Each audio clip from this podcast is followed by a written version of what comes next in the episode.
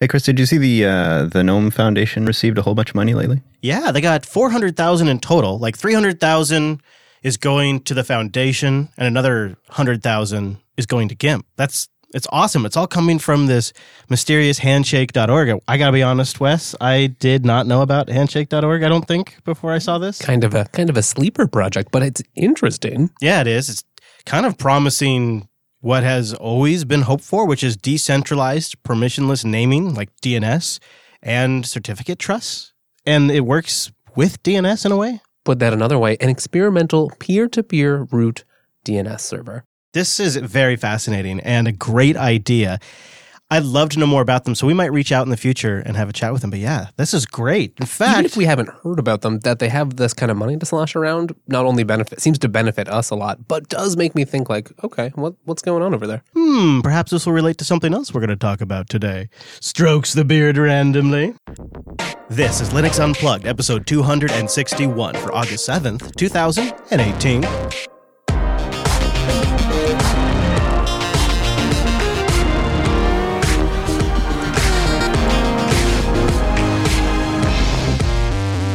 Oh, welcome to Linux Unplugged, your weekly Linux talk show that's fully staffed and ready to podcast. My name is Chris. My name is Wes. And my name is Brent. Hello, guys. We have a great show coming up today. 261 is packed full of great community, good news, really, including new features that are coming to Linux, great news for friends of the show, new features that are surprising to even Microsoft, and hope for those of us that want to play Windows games on Linux, as well as a couple of great apps, an update on our community PeerTube instance, and a breakdown of what's got our attention in the new Android Pie release. That's a ton of stuff this week. Absolutely packed. And not only do you have your humble hosts, myself, Wes, and Brent, but you have that virtual lug. Time appropriate greetings, Mumble Room. Hello. What's up? Greetings. Hello. I don't know if it comes across, but that's a full room this week. I'm That's a- excited too. I think they're I think they're raring to go. I'm raring to go, Wes. Tell you what, I've been I've been out there in the heat, charging myself like Superman, preparing myself to podcast this week because the news has even reached the halls of Microsoft. It's undeniable the power of developers on Linux. July ended with 3.97 million starts of PowerShell core 82% of which were all on Linux. They were expecting those numbers to be reversed and they thought it would be on Windows 10. This is from what little birdie tells me that would be in a position to know that they were expecting the numbers to be the exact opposite. They thought that Linux would be uh, around 20% and Windows 10 would be around 80 ish percent. I mean, that's how it normally goes. and they got the numbers back from the uh, you know insight metrics that they collect and 82% of the PowerShell start instances happened on Linux boxes. That's a, I mean that's Microsoft's own shell. okay? I mean that's why that really gets me. Is it's not like it's bash, okay? It's PowerShell. I'm really curious to know what what all those people are using it for. I mean, not that not that they are not legitimate uses. I'm just genuinely interested. See, I've always had a theory. The whole the whole PowerShell core coming to Linux thing was really uh, a gift to system administrators who wanted to use Linux and still manage a bunch of Windows boxes. And I wonder if that's a bit of what's going on. oh, sure. here. Yeah, it's your little it's your little open source tie-in into that system. There's also certain things about PowerShell that are very very appealing um, when you compare it to certain other shell environments, which uh, I am not an expert to get into, but we did cover that in a past episode. If people want to know, I just thought that was a fascinating stat to start with, right there. I also love hearing that uh, 82% of anything is on Linux. I think that's a really good thing for us. That's very true. That is very true. I want to give a special uh, shout out to not one, but two fine gentlemen from the Elementary OS project. Hello to Dan and Cassidy. Good to have you guys here. How's it going, Hello. man? Guys, uh, I I feel like we should start. Um, I feel like we should start on a journey. I want to go on a journey with you guys to talk about where we're at. But the reason why they're both here, one of the reasons, at least I assume, is last week Cassidy announced that after quite a while at System 76, he is going full time at Elementary OS. And um, that's massive. For anybody who's ever had uh, a side passion project that they were super committed to, there's always been that agony to go full time. I'm pretty familiar with that. So, Cassidy, I. I'm I'm just super happy for you, man, because I can imagine how good that must feel. So congratulations. Thank you. Yeah, I'm I'm really stoked.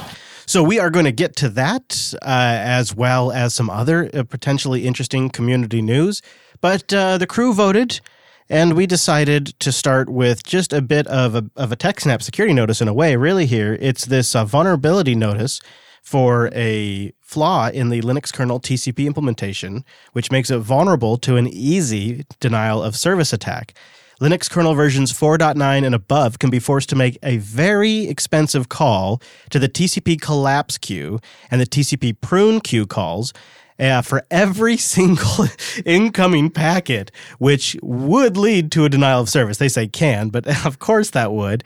An attacker can induce a denial of service condition by sending specially modified packets within ongoing TCP sessions. Maintaining the denial of service condition requires continuous two-way TCP sessions on a reachable port. Thus, the attacks cannot be performed using spoofed IPs. But the impact is a remote attacker may be able to trigger a denial of service condition against a system with an open port, and it's on anything above kernel 4.9.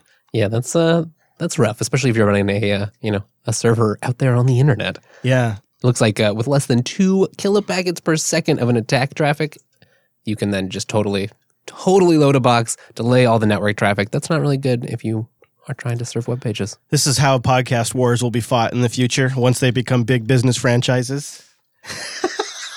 That's so funny to even think. The podcast wars, when it's just five podcast companies left. They began exploiting old Linux boxes on the internet with denial of service attacks. I mean, when you're too busy making podcasts to pa- podcast to patch? patch your box, that's that's your problem. Who can patch? Who can patch? Anyways, the crew wanted to get you. The crew being those of us that chatted about it earlier today, uh, which was a few of us thought, you know what? If we're going to talk about this in the show, we should probably get it out there. Yeah. And it's sort of like a kind of like the more you know kind of thing. And there's no real workaround except an updated kernel. So Yeah. go look for those. Yeah. Okay, now here's the news I've been avoiding, even though it's the beginning of the show. I've still been I've been delaying to get to this point um, because I feel like it's going to be perceived as an attack, and it is not an attack; it is an analysis. And we start with uh, a piece that was written about common causes of Fedora workstation crashes, and the fact that they have been traced back to GNOME shell JavaScript extension, JavaScript extensions crashing. So here's the scenario. Uh, and this is a write-up that we'll have linked in the show notes at linuxunplugged.com slash 261 if you would like to read it yourself or if you've been experiencing some instability issues. Now, this is predominantly the worst on Fedora 28 because it's using Wayland, and here's the scenario. A GNOME shell extension crashes. That takes out the shell. When the shell goes out, it takes out Mutter, which is the thing that's talking Wayland. That is the display server, and you lose your entire desktop because a shell extension crashed. That's very upsetting. And so the uh, developers uh, have started talking about ways to potentially resolve this issue. Uh, there's been a few different uh, discussions, really. So this isn't any one particular developer's idea. It's been kicked around a lot, even at this year's GUADEC. Uh, the idea could be to perhaps just sort of enhance the existing behavior in GNOME Shell, where when it crashes and it comes back, the shell, when it comes back, all extensions are disabled, and it is up to the user to sort of go through and play Russian roulette and re enable their extensions until they get to the thing that crashes. Of course, we all know in the real world, you don't crash immediately often. It's, it's a day or two later, so it's really hard to actually figure out which one it is, even if you're checking the logs. But that's sort of the most easy course to take is you just sort of change the way the shell crash behavior uh, works. Another possibility that has been considered is decoupling GNOME Shell and Mutter.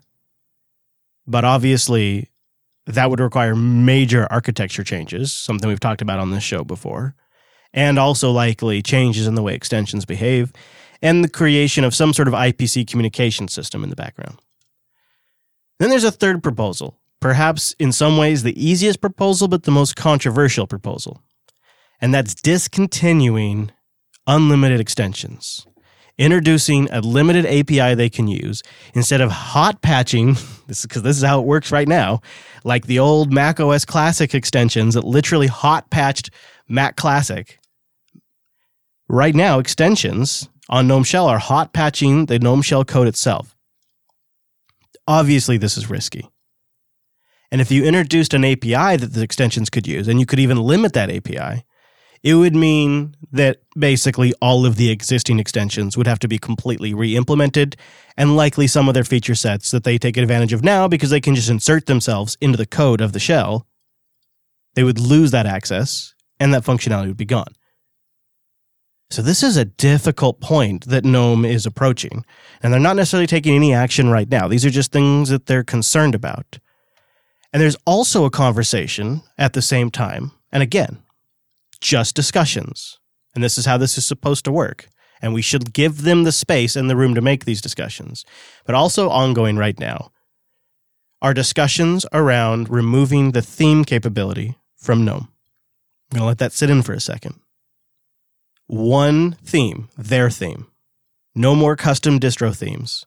And that's that's a big one Think about how Canonical sort of makes their GNOME shell theirs. Fedora puts their touch on it as well. Everybody does.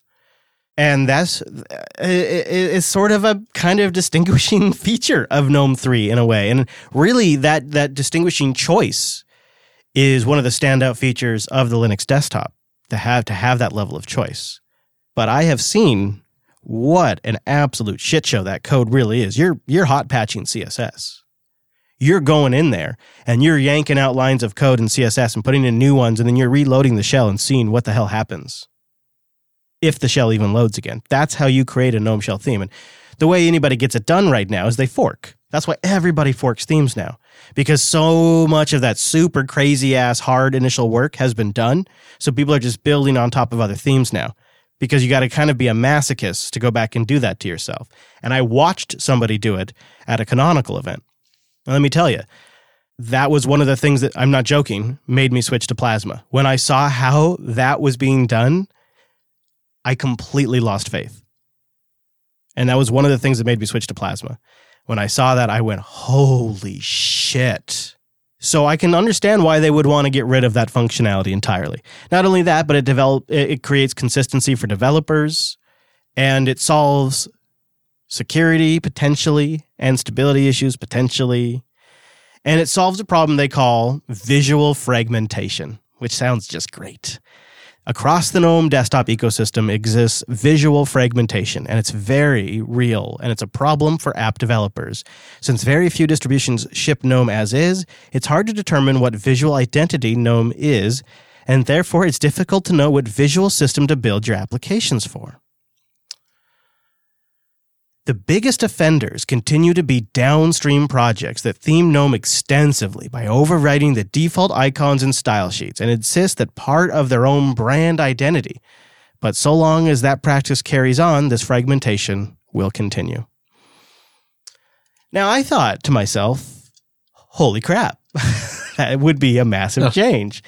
Uh, and I was really curious to know what one Mr. Daniel Foré thought. So I went to his Twitter feed uh, and he says you have to think about the fact that GNOME was used is GTK, I should say, GTK Plus is used outside of GNOME, and that right there, I think, brings this whole thing into perspective. Is this really underscores how how in the bag GTK is GTK Plus that toolkit is for GNOME. It really is the GNOME Shell desktop toolkit.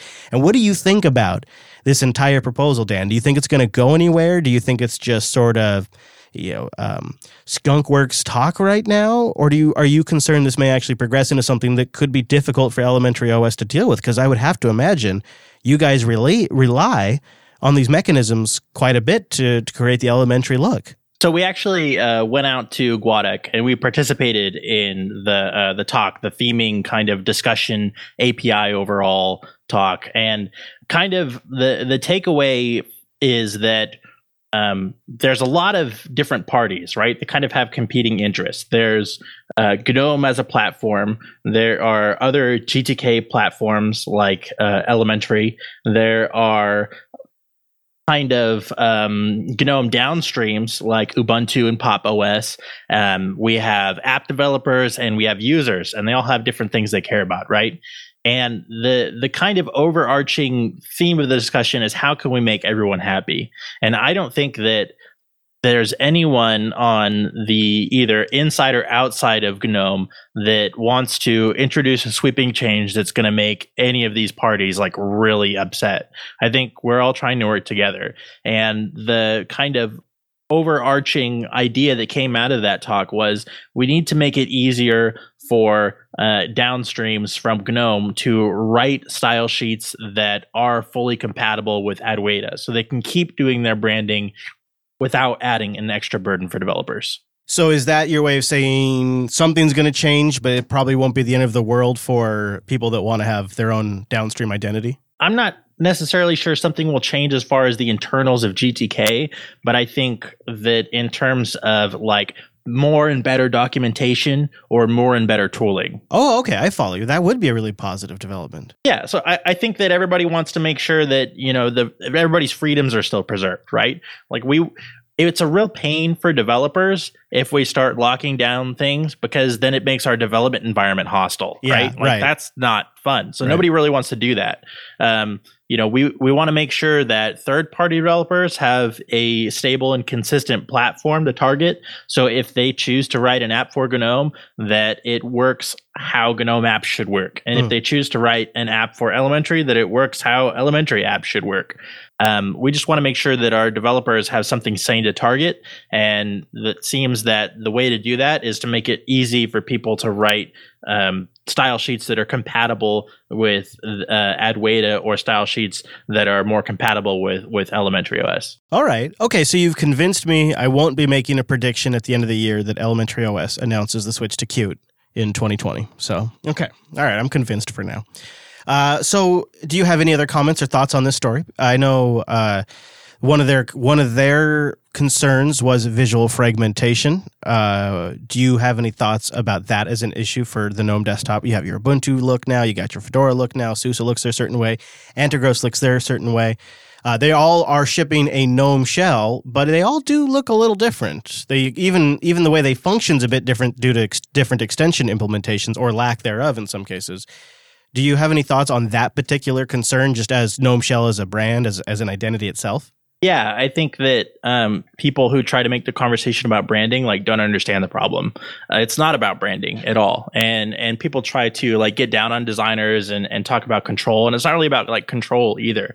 The thing is, like when we started that discussion, everybody in the room had an example of an application on their computer that was broken because it was developed against a style sheet that they weren't running Mm-hmm. and and so that that's what the problem is that's trying to be solved it it's not necessarily about branding like yeah ubuntu wants to have their brand but it's also about trying to make a good experience. yeah it isn't about trying to take away people's ability or or enforce a brand or anything like that it, it's about making sure that applications aren't broken is what we all care about a fundamental level of consistency so that you actually have a platform. yeah we just want like you to load an application and not have you know a spinner that's crazy huge or text that's invisible or like style sheets are super powerful and they can make your app look really crappy and then developers get complaints from users and then they're like hey you know what the hell? You changed the style sheet that i built my app against and now it doesn't work. And you know we're, we're, we're trying to make people happy and it's a super hard problem. Yeah. Popey, I don't know about you, but I feel like I've seen this movie before. It kind of goes something like this Hey, here's an idea. And then the internet freaks out. You're going to take away my toy. And then it kind of ends up being not quite as big of a deal as everybody expected it. Does that, do you think that's what's happening here? Or do you think this could be a major shift? Considering the talk about extensions, too. So this is one of the pitfalls of us doing uh, open source development. You can imagine that there are massive bun fights inside Apple and inside Google and inside Microsoft when they're talking about their OSs and all the relevant parties and all the people who have uh, vested interest in whatever that feature is will all be discussing this. And then it comes to a conclusion and a decision is made and the solution is published. Whereas it, with open source, you have mm, people who have different vested interests from different parties, like Dan and Cassidy from um, Elementary, and people from Endless, and people from Canonical, and people from Red Hat, all getting together and discussing this stuff in the open. And when there's a whole load of peanut gallery outside who are getting snippets of conversations from one party, from one side of the conversation, and then rebroadcasting that it doesn't help because everyone has a slightly different perspective. Dan has a different perspective than I would, I'm sure. So yeah, it's totally, it's totally. Exactly What's the name of that gal who went and uh, observed the, uh, the the monkeys forever? What was that gal? You know, she like fell in love with a monkey. She loved a monkey. What was that? Come on, come on, That's somebody. Jane Jane Goodall. Yeah, yeah. Thank you, Brent. Yeah. Yeah, I feel like that's got to be our approach with this stuff. Like, we can get the binoculars out, we can get ourselves a fancy, like, a jungle suit and all that kind of stuff. Um, but, you know, we, we, we only can really observe. We can only observe here. The process is the process. They will go through whatever process that is. And we just happen to get to watch it. And it's a neat, it's a neat opportunity for us, especially um, for podcasters. But it is it is a really hard line to walk because taking away themes and taking away extensions causes an emotional reaction. And then you you want to you want to respond to that. So i think it's a my point is is just i think sometimes these things start somewhere that can be scary to the end user in a degree. And i don't mean to say that like to, to belittle people but it is kind of a like a it's a jarring thing. Maybe that's a better word. It's jarring to the end user I don't know. I think part of your observation, like the fact that we can observe what's going on. Yes, we can, but it's open source. You could also get involved. There's nothing stopping someone doing a Google Summer of Code project to um, isolate and separate out um, extensions or or build something that does some validation of extensions or captures the trace of an extension at Right. the point when it falls over or something. You know, there's there's plenty of opportunities to improve what we have. It doesn't have to be well. We're going to have to throw this away. Uh, it, it there's an opportunity because it's open source for people Yeah. to get involved, but Yeah. it's it's difficult when there's lots of parties. Yeah.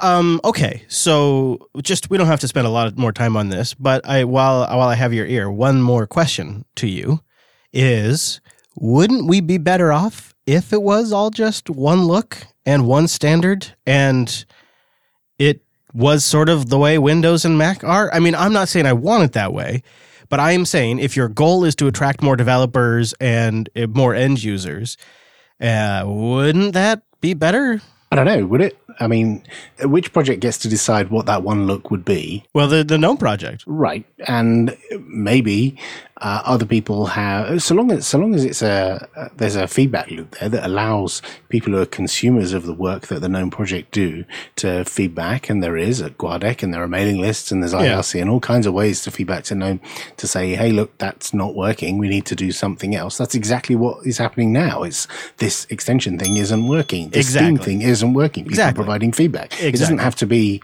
Yeah, they could come up with one theme, but Yeah. consumers would decide whether that's a good theme or not, really, and you'd find out. and and this is part of the process as, much as we sometimes you know as we you and i hate it uh, but it is part of the process just to watch and see where they go and talk about it a little bit uh, i think it is worth exploring I think it's worth exploring the way uh, they do extensions. I think they're I think they're a reasonable way to extend a desktop when you have an when you have a team that does have limited resources. I mean, they did just get some money, but it's you know it's only going to last them so long, and development takes time and money. It takes years.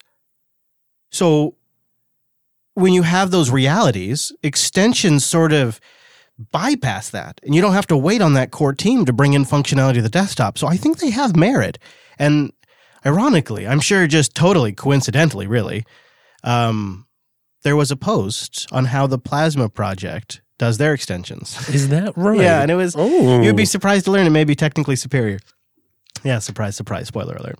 Uh, and anyways, this conversation goes on, and I say, let's all just wait and see. Don't worry. And uh, these developers are also users of the desktop. They're not going to break their own desktop. So we'll see where this goes. I actually am really happy to see them asking some of these hard questions. I uh, I cover it more on Coder Radio this week. Not safe for work in a not safe for work way, just as a warning to you if you want to go listen to it. Uh, and I think this is I think this is a technical debt that GNOME has needed to pay off for a long time. And now they're looking at that bill and going, okay, right. So how are we actually going to pay for this? What solution do we want to implement? What pain are we willing to endure? And that's the conversation that's beginning, and it's a necessary one. So I'm all for it. I think it's where that's where it's, I think that's where this is leading. It just starts at a place where it may startle you a little bit. It may be a bit jarring. Right. And as always, we see the the pop the parts that bubble up into the surface of, of drama and work continues all the while. Yeah, no kidding, right? Yeah. Speaking of work continuing, So, Mr. Cassidy joins us. He's here as now a full time employee of Elementary OS. Normally, I would say Cassidy James is here from System 76 and he works over at Elementary OS. But now I say, formerly of System 76, now joining us on the show is Mr. Cassidy James of Elementary OS. Hey, how's it going? Hey, congratulations! So, I I grok that uh, the project was the benefactor of a recent contribution, and you guys must have looked at the numbers and said, "Hey, I think I can make that work full time." Is that uh, essentially what happened? Yeah, I mean it's it's multiple things, multiple things that came together kind of all at once. It's we've had great success with you know OS purchases from the website, uh, app purchases from App Center, and other avenues like Patreon and Bountysource. And then on top of that, we had uh, you know a really generous person from the community, from the elementary community, who liked what we were doing and reached out and said, "Hey, I'd like to help you guys out. Um, what can I do?" And we worked with them and just you know figured out that bringing bringing another person on full time was the right thing at the right time, and that's me. Wow, wow, wow, wow. Congratulations. Huge. Thank you. Super exciting. And um, I think you guys, one of the reasons I love it is, first of all, both you and Daniel obviously super committed to the project here. And um, you have a good product. You know, I have my son on it still, and it's just been a solid product. It's it's good product. I think what you guys have needed is more execute power. Uh, let me tell you, as somebody who's in that same exact position, I think that's what you've needed. And bringing you on gives the project more power to execute on certain things. So it sounds like some of those things, because you call them out in your blog, is uh, spending time with app developers and other parties to keep Elementary OS financially sustainable. So that kind of crossed that that sort of came across to me as a bit vague. Essentially, what I read from that is you're going to uh, uh, do a little developer advocacy, try to maybe reach out to a few developers and convince them to bring their application over to Elementary. Is that am I interpreting that right?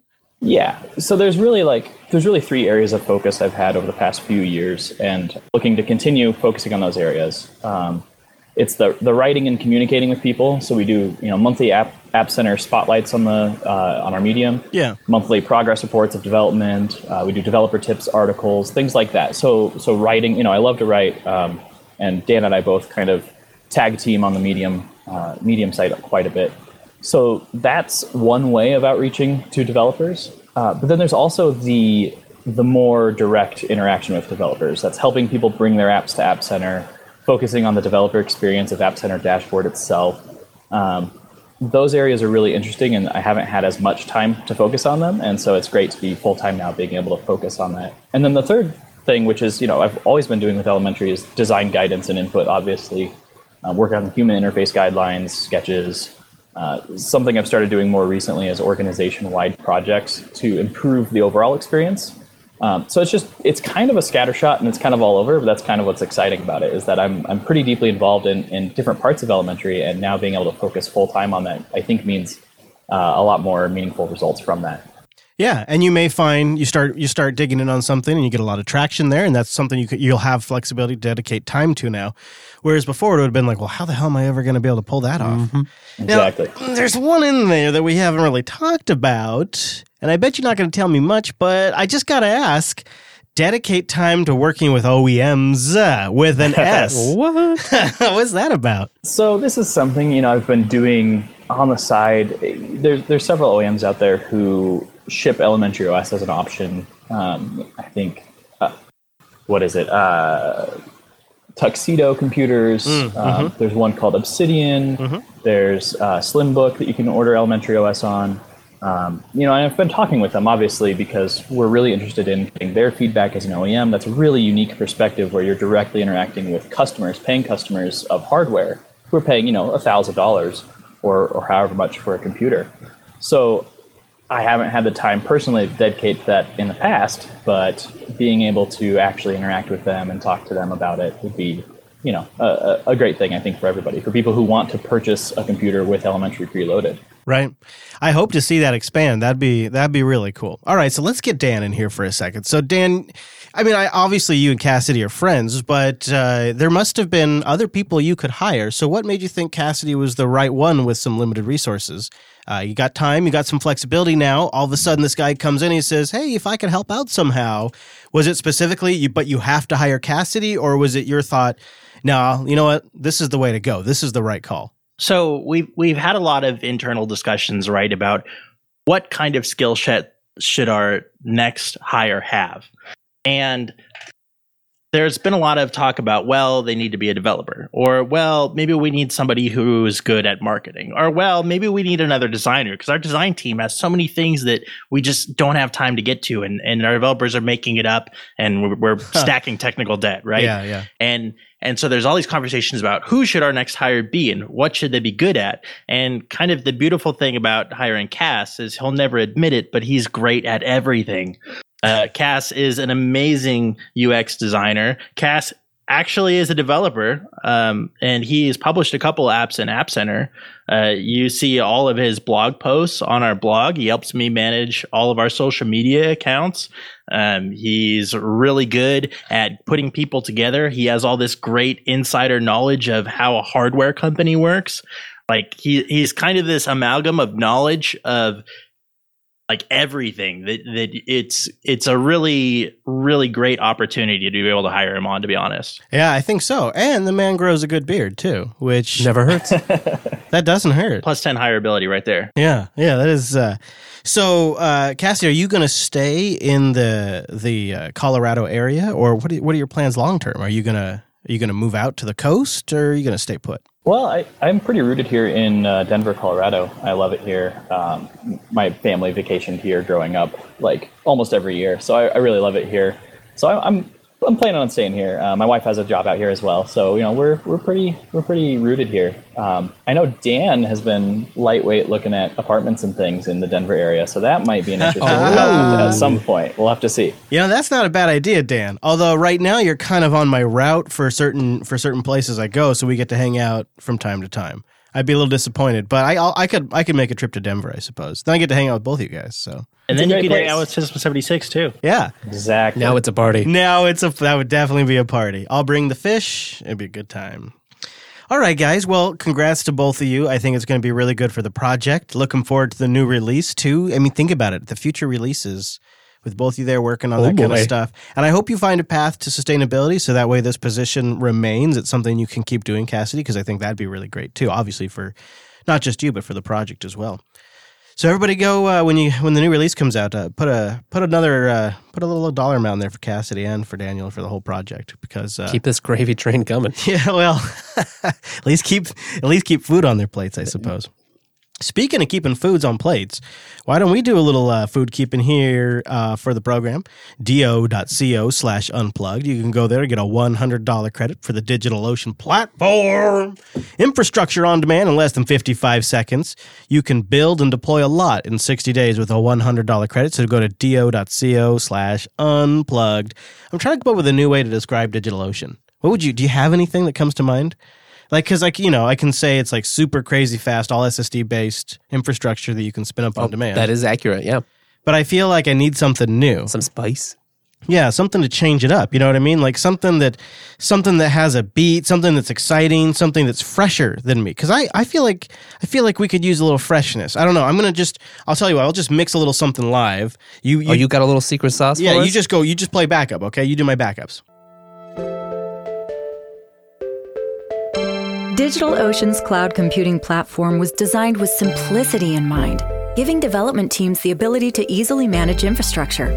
That's why thousands of businesses around the world are building, deploying, and scaling their applications faster and more efficiently on DigitalOcean.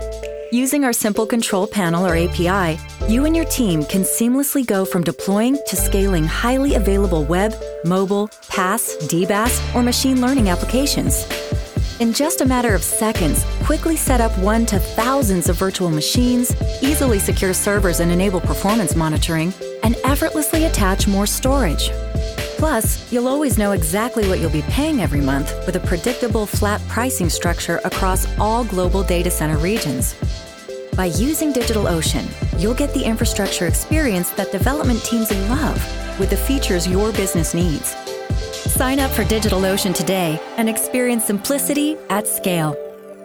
Man, you nailed that, Wes. Good job, I dude. know, I know what I'm doing. So, also just to give you a mention, they have a new guide up. They posted a couple days ago about using a CDN to speed up static content delivery. And when you look at the pricing of DigitalOcean and you look at the ways you could utilize DigitalOcean and the benefits of using a CDN, it's a no-brainer way to use DigitalOcean, especially if you go to do.co slash unplugged to get that $100 credit. You say hundred dollars? $100 credit. What? I say 100 sometimes. I know. Whoa. You know what else is fantastic is those great folks. So great, I had to move my microphone arm in there. Did you catch that? I wanted to give you a little studio ambiance. Uh, it's Linux Academy.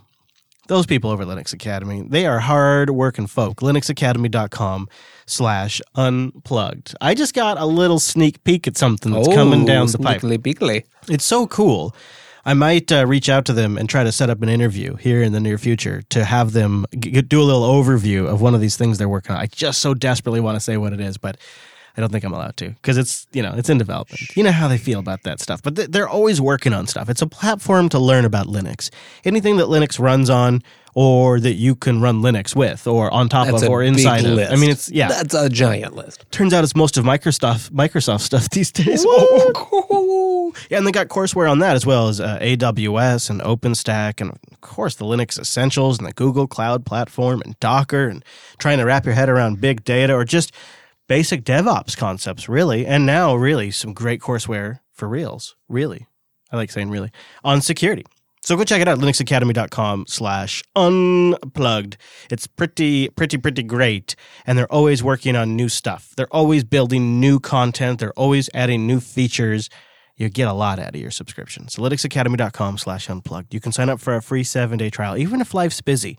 They got a course scheduler that'll work with your busy day and days and days and days. I understand, but they'll work with you on that. That's like the hardest part when you're like, okay, I want to learn something. Oh, now I go, I've got to go find the resources to learn. No, it's Oh, just it's right there. just it so pops there. up. You log in, you keep reading. There's also something that just makes it real when you just see this this concept is going to take me two hours to master. You know, and then I can, oh, okay, two hours? I can do that. Yeah, I can do that. And then you can get study tools and you can get lesson audio and they got videos and interactive diagrams and all of that stuff. So it's a it's a great platform and it gets you ready for the big certs. It's got instructor mentoring, human beings that help you if you need help. Yeah, it's it's great. Human beings. You're real humans. I would never have thought. I know. Powered powered by Linux. LinuxAcademy.com slash unplugged. Speaking of powered by Linux, Ting. Yeah, the Ting infrastructure runs on Linux. Linux.ting.com. Linux.ting.com. That's where you go to save $25 off a device if you want to buy one from Ting. And I'll tell you more about that here in a second because they got a good one. Or if you bring one, they got CDMA and GSM, you get $25 in service credit. Pay for what you use wireless is Ting's secret sauce. It's a fair price for however much you talk, text, and data you use. And there's no contracts, no early termination fees, no quote unquote agreements, and you can manage the entire thing, turn stuff on and off, individual services, even like text messages on or off, right from their control panel. It's super, super easy. You can set usage alerts. They have fantastic customer service. But I wanted to tell you about a great deal right now. If you just want to get a nice, clean, performant Android phone that's going to get updates for a little while, friends, I'd like you to consider the Motorola G6 Play. I've talked about the Moto series before.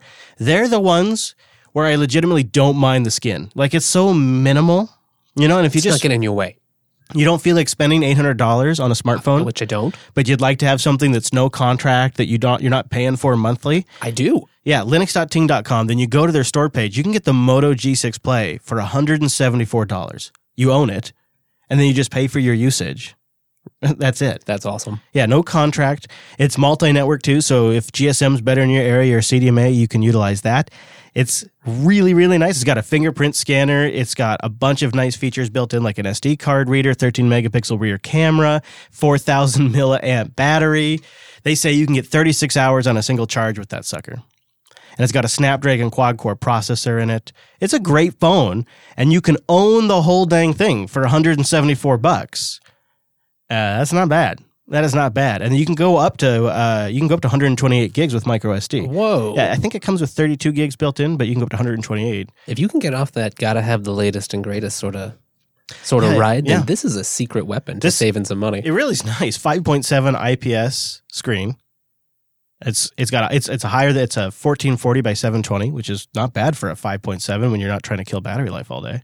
You know, if this podcasting thing doesn't work out, you could be just a phone salesman. I, I- think you've got it. I really like these phones. Like when you find the right phone, it's like I don't know something about it. It's like this is, you know, because everybody's always buying like the iPhone or the Samsungs or the, The Pixel. easy choices. Yeah, and it's it's like oh cool. So you spent a thousand dollars on a phone, but if you if you didn't need X, Y, whatever that one thing is, you could get these motos and they're just great phones, 174 bucks, linux.ting.com. All right, I've said my piece. I just think that's a great phone and a great service. I get excited, Wes. I can't help it. I love I love gadgets. Not as much as I love Linux and free software. So I Just don't mix those two together. I have not bought an Android device since the Nexus 6P. It's been a while. Ooh, It may change, you know. After a while, the One Plus is starting to look better and better. it is. But I got to save my pennies right now because I think this week's news has sealed the deal for me on buying a ThinkPad. I was on the, as you guys know, I've been on the fence for weeks. We had Barton on last week, and you know we were talking about the XPSs. Plus, my XPS has been one of the best computers I've ever owned. I still, it's still my daily driver for so many things. I prepped today's show on my XPS 13. I took it, you know, down to Texas. Like just a solid system. And one of the things I love about my XPS 13 is I get firmware updates through GNOME software and Plasma Project has announced that they're bringing that same functionality to Discover, so you'll be able to get Beautiful. firmware updates on the Plasma desktop. And I know it's silly, but that's something to, that really matters to me. It makes it feel like a complete consumer product in a way that just hasn't really been there on Linux before. I just love LVFS, and I love that my XPS 13 got firmware updates that way. You mean saying that I don't have to boot into DOS to update my firmware Yeah. anymore is uh, somehow good for Linux? I don't get it. Chris. Or the modern the modern version of that really is, you know, you have to keep your Windows partition Right. around. That sucks. And so it is such a censure for me now that Lenovo has joined the LVFS project. And the laptop I've been looking at, the T480, is on the supported list of hardware. And I got a couple of notes, uh, emails with screenshots from listeners. They're like, "Hey, I just got this on my ThinkPad like two days before this went public." oh, it just shows up. Yeah, I guess I guess the timing went uh, that the images started showing up in the uh, stable repos while Richard was on vacation, so he couldn't get back to write the blog post in time. But he writes, bringing Lenovo to LVFS has been a lot of work. It needed changes to the low-level FW update library, uh, which is FWUpd, and even LVFS admin portal itself for various vendor-defined reasons. I love that term. hmm In other words, they had particulars they wanted taken care of. He says, We've been working in semi secret for a long time, and I'm sure it's been frustrating to all involved not being able to speak openly about the grand plan. But I do think Lenovo should be applauded for their work done so far due to the enormity of the task, rather than chastised about being party being to the party a little late. Then he writes, If anyone from HP is reading this, you're now officially late. This is Amen. That's great. This is to me, this is the censure for that T480. Uh, but there's only one person here who I believe has authority to speak on this topic, and that would be Popey, uh, because he owns 35. Hello. Hello, Popey. How did you have any any hint this was coming? And when you saw the news, how excited? How excited were you? Uh, I was very excited. It's always good to see more hardware appearing in the LVFS. Uh, Do you because think? Do you think this is yeah. indicative of other things that may be in the works at Lenovo? Uh, mm, I don't know. Um, I know it's something that uh, Richard has been working on for a long time. We we had him in the office recently when we had a, a GNOME software uh, sprint design sprint. Uh, he came in for a day and we chatted over some stuff, and he was telling us a little bit about the uh, the amount of work that goes on to get uh, companies on board with LVFS, and it's certainly a labour of love for him. So it's really good to see he's succeeded with Lenovo. Boy, do we appreciate it. Amazing. it it just it makes it makes a difference for so many users in such a big way. It's such a it's such an appreciated. not having to boot into Windows or create some shonky boot disk and you know get your firmware that way. It- just like pressing a button, reboot, and, and it's cross distro, you know, yeah, yeah, which is also so great for somebody like me who seems to not be able to last more than a year on a distro anymore. Which is for actually a lot better Just than it used to be. accept it now. There's nothing wrong with it. I am I am really elated by this news. What do you think of my choice, Popey, on the T480? You think that's a solid choice for like a travel it's an excellent choice, of course. Yes. hey, that's all I need. Boom. Validation. Yeah. Okay. I feel good. That's like We'll get the Popey approved little stamp. that's like when I discovered that Jeremy Clarkson bought a, a VW Golf. I'm like, oh, that kind of validates my my new interest. that's what that's how I feel. Popey is with the ThinkPads. He's like my Jeremy Clarkson for for ThinkPads. he has earned it. Oh my god, please no. I thought you'd like that. Um, all right. Well, moving on. Just a few other things. Uh, Eric, the IT guy, is in the mumble room today, and you may recall that name because not only does he chime in from time to time, but he chatted with me a few weeks back about Jupiter Broadcasting's uh, uh, efforts around setting up PeerTube. And he is back with many encoding jobs later to give us kind of an update on where things are at and some other things that are in the works. So, Eric, thanks once again for all your work on the PeerTube stuff. And where do you think we should start with the update? Yeah, I try and chime in whenever my son's not playing with my mixer. yeah, that is always fun when he reaches for the EQ. So, just you know what I do is I just swat at them. I, I find that works, you just swat at them. They uh, they seem to learn. No, I'm kidding. Don't do it. Wes is looking at me like I think you're joking, but he's like, no one, Chris. I'm not sure. Well, it helps that Dylan's a natural broadcaster, so Yeah. you don't need to worry about him. He's quick. He dodges. That's what. That's what. Uh, yeah, yeah, yeah. All right. So, what do you think, Eric? Where should, where do we start with the PeerTube? Is there any significant new developments? I know there's been some back end changes. We've had a whole bunch of encoding jobs going. Uh, kind of the the thirty thousand foot view. We've uh, we've rebuilt PeerTube about three times on three different setups and uh, and operating systems, and we've we've settled on Ubuntu and. Uh, and we, we've got a nice big uh, VM thanks to some of the guys in, in the community. They've they've donated a huge VM with I think 16 cores. And, um, if if you're on the Mastodon server, you've you've seen that uh, about every couple of hours a new video is being posted as I'm going through uh, 10 plus years of Jupiter Broadcasting backlog. Um, we're in the next few days. Transcoding job should finish for BSD now. Um, I don't I don't know if anybody watches that, but uh, it, it's there. Nice. I, I kid, I kid. I love you guys. That was solid, dude. Well done. Nicely delivered. Um, so we're, I think, uh, I think Nas- Ask Noah's up there. Uh, BSD Now is almost done. Uh, several of the other shows are done, and then the rest are, are on their way. Yeah. Uh, so once once the active shows have have all been uh, had had their backlogs ported over, then uh, then I want to try and start on some of the shows that uh, that aren't active anymore. So we've got the entire catalog there at some point.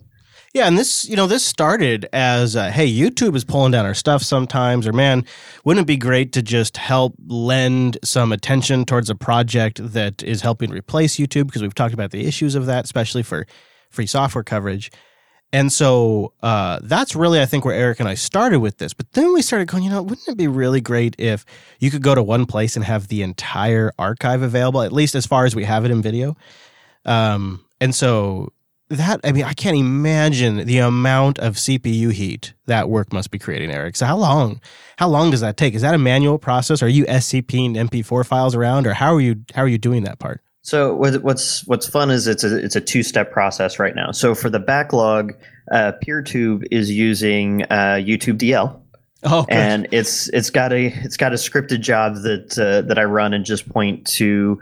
Um, uh, there's uh, there's the the Jupiter feed uh, webpage that I just point the the YouTube DL script towards, and so it'll pull in the backlog. But then manually, once once I catch uh, catch the tweet that a, a new show's been published, I go up, pull down uh, the the current. So when this when this episode gets published, I'll I'll go down and and pull that down with with wget and then SCP it up to the server and, and manually or, or actually manually add it in through the uh, through the web UI.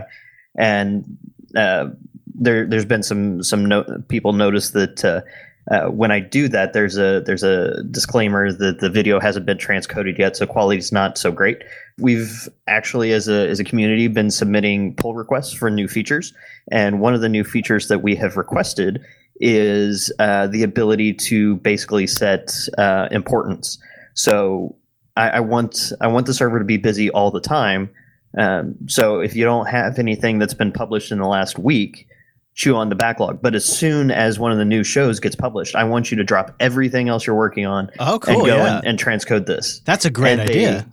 I, I need to double check on it, but uh, they just sent out an email. Uh, PeerTube did uh, earlier this afternoon, stating that uh, version 1.0 beta 3 uh, was just released. So we should be expecting a full version here within the next couple of Mm. couple of weeks Hmm. um, with a lot of really nice features and bug fixes, and they're they're changing up some of the things on the back end. Uh, it's, I mean, this project has exploded. I don't think they had a clue just how popular this was going to be. Well, yeah, I, I was just looking at their active instance site, which I'll have linked in the show notes. You can see the other PeerTube instances out there, and there's a whole bunch of them taken off. A lot of 1.0 versions, so it's good to see that they're still they're still like chugging away because I, I know that they've been super busy with their fundraiser stuff. Well, so what's the site people go to to kind of see some of the hard work you've been doing? What's the what's the URL? So the official URL is getjupiter.com, and that's that is a that's a restricted um, instance that is official Jupiter Broadcasting content only. But if you jump over to peertube.linuxrocks.online, um, it's tied into the Linux Rocks Mastodon instance, and that is where uh, community members can submit videos, things they've seen, things they've produced. Uh, I know there's a couple of us like myself who haven't done, who are getting our feet wet with podcasts that have uploaded a few videos just so uh, we've got somewhere to publish it and say, hey, go check out this video and tell me what you think. And did we end up implementing the chapters, or not the chapters, but the channel? So, like, if you want to just see all of Linux Unplugged, you can just go to that channel. How does that work? Because, like, if you go there right now, it's all BSD now all the time, and like you said, nobody watches that. So, is there a, is there a facility for that on PeerTube? they're still fleshing out some of the functionality around channels but if you if you go to if you go to getjupiter.com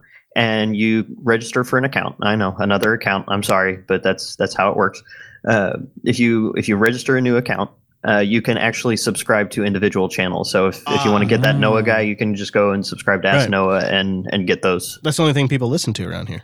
So, okay. Well, Eric, thank you very much. Uh, we should probably keep moving because we want to also talk about Android P and get to some picks. But I really do appreciate that work. So, getjupiter.com is where people will see it. And I think it's a good. It's good timing because I think it's going to play into our overall plan to sort of get our back catalog in shape one day. Well, and and one one last quick note that uh, that effort for PeerTube has actually led to another project that we've been working on, uh, a couple of us, uh, where Jupiter Broadcasting now has an official uh, GitLab instance that we're managing. Yeah. So uh, at some point, we're going to move all the PeerTube scripts. Uh, perhaps the code for JBot, uh, the uh, caster soundboard, things like that. We're we're going to be hosting on on Jupiter Broadcasting hosted uh, instances. hmm With a cool URL. It's the great GitHub Exodus. We're just a little late to the party. We're a little late to the Exodus party. But yeah, we're setting it all up. We'll have our own official site. So if you hear us talking about, which I have a suspicion there will be more projects added to that list in the near future. Well, maybe not in the near future, but in the distant future, it'll just be one resource you go to. So if it's the soundboard, if it's the yeah, it's so easy. yeah, the bot and all that kind of stuff. Yep. So that's all stuff Eric's been helping us with, set up the back end stuff, and it's kind of bringing together several initiatives, which is great. So, all right. Well, check out more of that, and I'll have links to what Eric was talking about in the show notes. Keep up the good work, Eric, and everybody else helping Eric. And let's talk about Android P for a moment. It was released this week, and I don't have a lot to really cover on it, other than I noticed a few things that stand out. Uh, other than your, you know, your typical new features like adaptive battery and adaptive brightness. And So adaptive. There's a lot of there's a lot of there's a there's a big vibe of monitoring you in this thing. So like app actions, which will predict what you want to do next based on your other activity, or application slices, which try to figure out what you're searching for and show you content from an app. And there's also this new dashboard that helps you understand how you're spending your time on your device, and the app timer that lets you set limits on apps and grays out the icon on your home screen when you've used it too much. Too much Twitter for you, Wes. I know. Oh God, I'm so embarrassed. And then there's other nice features like Do Not Disturb, which silence visual interruptions. And then there's the wind down mode, which uh, turns on a night light and then turns on Do Not Disturb and then fades the screen to grayscale. I'm willing to try that out. We'll see. But the digital well being stuff is a little scary to me. And I don't know if it's just me being RMS or if if this isn't just the mecca of metrics for Google to collect here. Like imagine now all of the things they can add to the profile that's already enormous that they have about you, about how, all of these things about how you because in order to monitor all of this stuff, they've had to build in hooks to watch. And then they have to be collecting this information and storing it and storing it in a dashboard it seems like it would just be almost negligent for them not to also eventually have a copy of that information, even if in this first release they don't. I mean, right? Yeah. You just want more data. That's kind of the rule. And it's all being sold to us under the premise of digital well being. Well, I mean, you can't. How are you going to do all your machine learning if you don't have all the data, Chris? Yeah, that's true. You got to have all the data. Yeah. Popey, have you flashed uh, all of your Android devices with Android P? Are you running it on everything now and uh, got the friend? Lol. No, because I, I, as as is always the case, I am bottom of the pile because I've got a One Plus Three T. So I, I seriously doubt that'll Yeah. get in Android P anytime soon. Yeah, I joke though, uh, but it is kind of a serious thing. It's like um, now, now we wait. Now we wait for the code dump, and then we wait for all the other leg of the projects that are based off that code dump to actually catch up. Um, just It is uh, not quite. I mean, it is. It is far better than the alternative in many ways, but it is not quite the glorious free open source ecosystem that perhaps we once naively thought long Yeah. ago. So Cassidy, you've been giving it a go though, quite seriously. Um, I'd be I'd be curious to know about your first impressions, including maybe some of the new nav stuff, if you had a chance to give it a go. Yep, I got the update over the air yesterday, and uh, I've actually really been enjoying it. The new navigation is is optional and off by default on existing hardware, but I guess it's going to be the default on new hardware from Google at least in the future. Um, but I, I turned it on. I really enjoy it. I actually really enjoy the digital well-being stuff. Oh, and yeah. I think I think I have a different perspective on this maybe because we do something similar and we've done it for a long time, just really uh, not as well fleshed out, I guess, in elementary OS, and that's um, the the tool called Zeitgeist, which is something that on your device it uh, tracks what you open, what files you access, what applications you use. It keeps all of that information on the on the device, but then that can power some really interesting things in the OS.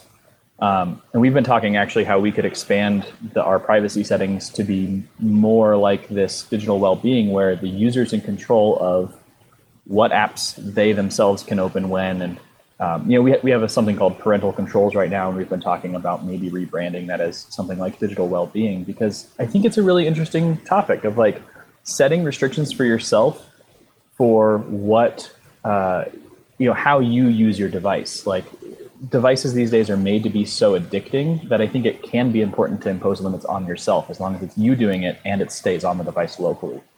Yeah, I really have no problem with people setting their own limits on themselves if they have control over those limits. It seems like it kind of speaks a little bit about trust. Like when you the the idea as you describe it coming from you, I, it sounds very interesting. But I think maybe some of this is just It's concern. I don't know if it's actually even an issue. It to me is just it's just when I hear it, I can't help but wonder it a little bit. And then I, and there's this voice in the back of my head that always goes, "Well, RMS was usually right about this stuff." I it could be nothing, right? It could be nothing. And I I think too if you do have if you have a hard time with controlling how much you use these devices, building something in is probably good. Um, and I think I think the intention here from the companies is a good one. I think so. Uh, yeah. So Android P coming to a phone near you in 2021. So, uh, but you can go read about it with the link in our in our show notes. It does look like a nice refresh. If Yeah. I had a phone it would run on, I'd give it a go. there's some good security improvements baked in as well. Yeah. runtime stuff. In fact, in fact, the one that I noticed, I think you called it out in our chat, was that uh, it is now using TLS by default and DNS over TLS. That's nice. More encryption. Yeah, yeah. I I, I do not mean to besmirch the good name of Android Pie because, as everyone knows, we love pie. Right? it's just complicated. It's it's yeah yeah it is. It's a complicated relationship. So let's make things easy for a little bit with a Snap. There is a new app that I found this week in the uh, Snap store, I guess, and it's called Transitions DJ. And it is a uh, to me, I guess I, I don't mean to say it badly. It to, to, I don't mean to like talk it down, but it's like it's like a, a light version of Mix M I X X X. It's nice. It's a it's a cool little app, and it's used for mixing music. It's great for live production or just making a mix that you like. It has crossfading, tempo adjustment, looping, cue points, tempo synchronization, and it also has a online database it can pull down of strong, song structures that you can use Really? to get the beats and the bars and the beats and the bars and the phrases to help you mix it up. And uh, it's a snap to install. It's really, uh, it's actually quite literally a snap. You just do snap install transitions DJ. And then you'll be you'll be the star of the party. Yeah, so that looks pretty cool. I That is neat. Yeah, you got, you got a summer party. Then there's a tool that I didn't know anything about, but I knew it was something the Intercept was working on. That's the outfit that Glenn Greenwald works for and and and, and others. And uh, their parent company, First Look Media, has been investing in a tool to help them manage PGP encrypted emails, but not the emails so much themselves, but the keys. From the beginning of First Look Media, they've been using PGP or GPG encryption for all of their emails. And they've tried to make it as simple as possible by creating a new open source tool called GPG Sync. They've developed it in order to offload the most complex part of encrypted email, the key management part of encrypted email, and they take it out really away from the users, the fiddling from the users, and they kind of move it into the IT staff realm. So this is sort of a pick for those of you in IT that might want to solve this for your end users. So here's how it works. GPG Sync is designed to make it so everyone within your organization always has the correct public keys for everyone else in your organization without even having to think about it. I want that. I want that right now. Yeah, I was thinking like, and I heard this like, oh, we could use this here. That'd be kind of cool. We could all be ta- you could all be talking encrypted, although we just don't really. When's the last time you've emailed me or I've emailed you? Ever? Very rarely. Very- Probably once? Maybe once. Yeah, I think about that's twice weird. once. Mhm. that's that's very odd. Um, yeah, so the tech staff generates a PGP key called the authority key. Uh, and they they also recommend you use YubiKey with this. They create a list of all the PGP fingerprints that all members of the organizations should keep updated, called a key list.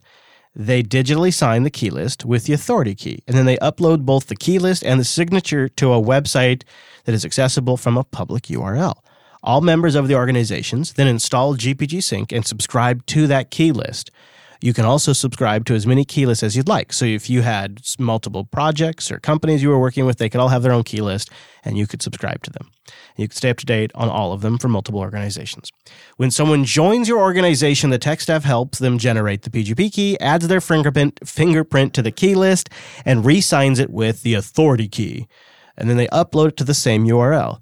If a user migrates to a new key, the tech staff adds their new fingerprint to the key list and also leaves their old one on the list as well. Uh, and now each member of your organization doesn't have to track down everyone else's public keys and make sure they're authentic. You don't even have to hold regular key signing parties, though you probably could. The users don't actually have to do anything. They just write encrypted emails to their colleagues and it just works.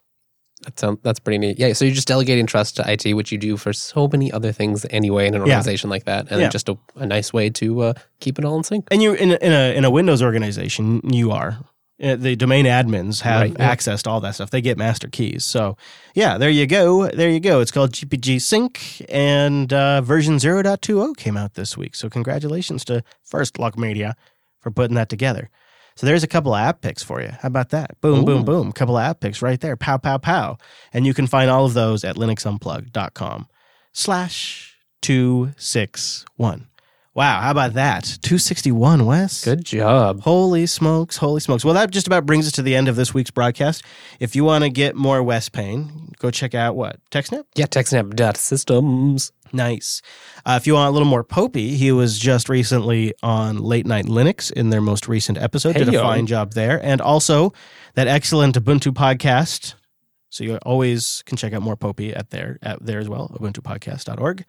And you can find Cassidy and Dan. Uh, it will have links to uh, their social profiles and their websites in our show notes. So you can get their stuff there. And Brent, is there anything you want to mention before we get out of here this week? Anywhere you want to send folks? Yeah, I think sending people to uh, at Brent Gervais on Twitter is a good place. Just come and say hi if you don't have anything better to say, but I'd love to say hi. Check that. All right. Very good, sir. All right. You know, one of these days we got to get another barbecue planned. We got to get another barbecue planned. We need it. yeah, we the do smoked need- meats. We do need it. Hey, I encourage you to uh, follow me on Twitter too. Why not? We're all doing it at Chris LAS. The network is at Jupiter Signal. And if you join us live on Tuesdays, you get a nice Linux rounded meal because the pre-show starts around 1.30 Pacific time, and then the show starts around 2 p.m. ish, and then we tend to go till about uh, 3 3:30 ish, you know, whatever that might be, and then we hang out till that Noah Chelliah guy shows up. And then we do a little handoff to him, and the Ask Noah program fires up. It's a beautiful, beautiful afternoon of Linux. Now, a lot of people say, but Chris, I gotta work. And to that I say, no, you don't. Just put this on in the background. And you say, Bring and they come to you and say, "Why aren't you working?" You say, "Boss, this is my extended training. Don't you want me to be better at my job?" And if they say no to that, then you're working at the wrong place. All right, thanks so much for tuning in this week's episode of the Unplugged program. I hope you enjoyed everything. Don't forget, links are on the Linux Unplugged website. Our live stream is at jblive.tv. You can also get it on our YouTube channel at youtube.com slash Jupiter Broadcasting. Thanks so much for being here. See you back here next Tuesday.